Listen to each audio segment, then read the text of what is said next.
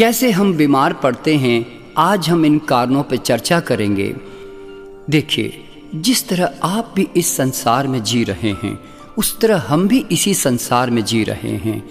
आपको जानकर के ताजुब होगा कि आज करीब 30-35 साल से हमारे जीवन में सिर्फ़ एक शब्द नहीं है, और वो है रोग। जब से हम लोगों ने प्रकृति के नियमों को जाना ये शब्द हमेशा के लिए हमारे जीवन से समाप्त हो गया।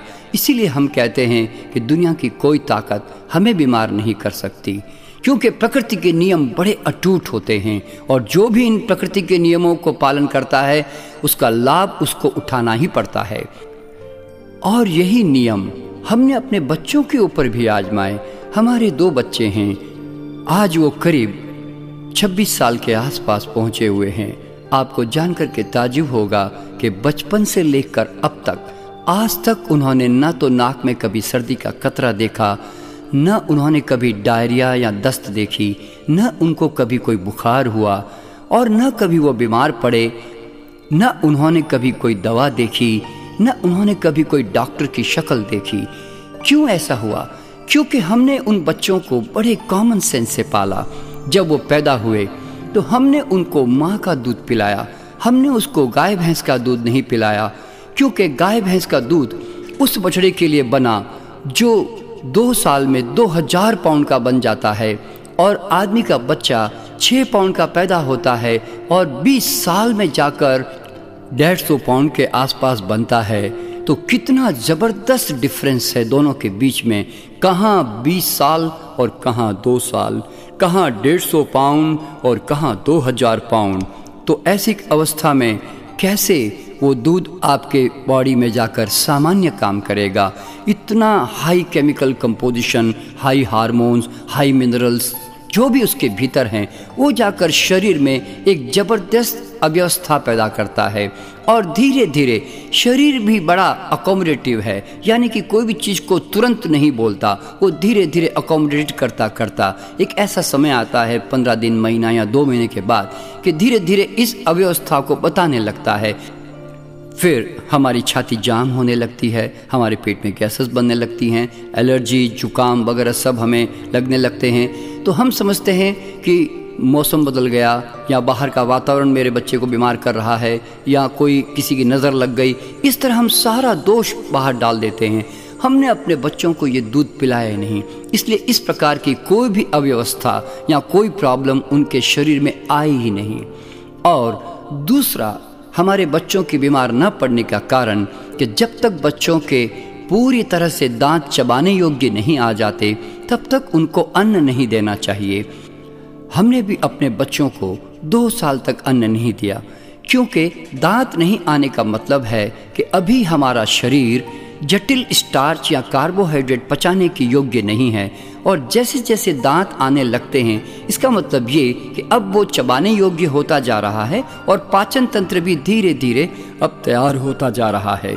इसीलिए हमने भी अपने बच्चों को अन्न देने में कोई जल्दबाजी नहीं कही और जब हम बच्चों को समय से पहले अन्न दे देते हैं, जैसे तीन चार महीने के बाद अक्सर हम लोग सैरलेक या इस तरह की कई तरह के अनाजों से बने हुए कुछ पाउडर जब हम उनको खिला देते हैं तो ये स्टार्च पेट में जाकर पाचक रस के अभाव में और पाचन तंत्र के पूरी तरह डेवलप न होने के अभाव में वहाँ जाकर सड़ने लगता है।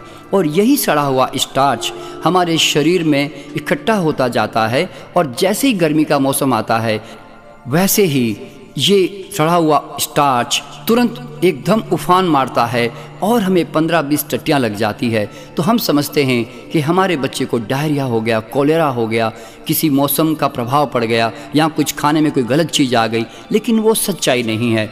क्योंकि अंदर पेट्रोल होगा तो ही बाहर निकलेगा। और इसी तरह यही सड़ा हुआ स्टार्च हमारे फोड़े फुंसी के रूप में हमारी चमड़ी से बाहर निकलता है।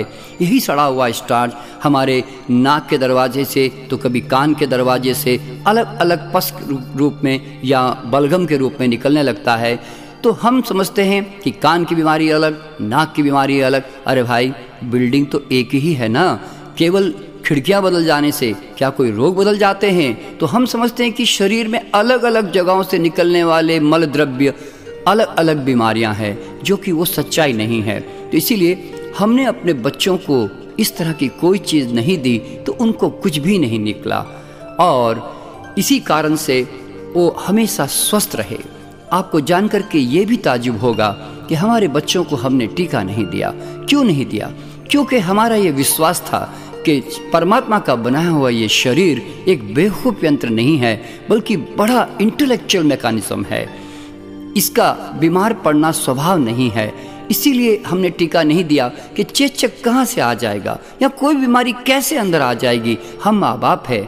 हम उसको देंगे तो उसके अंदर आएगा, क्योंकि वो हमारे नियंत्रण में है। उनका अपने आप पे तो बीमार पड़ने का कोई कारण नहीं है।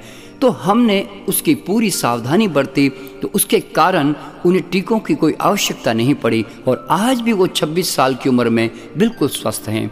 एक बात और जान के आपको ताजुब होगा कि उनके बचपन के दूध के दांत भी आज तक इस उम्र में वही दांत है। उनका एक दांत भी गायब नहीं हुआ।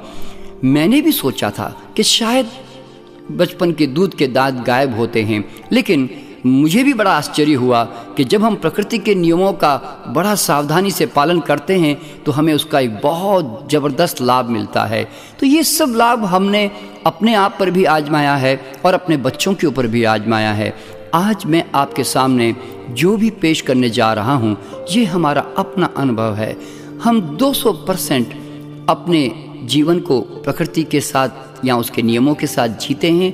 और 100 प्रतिशत हम आपको बताने की कोशिश करते हैं।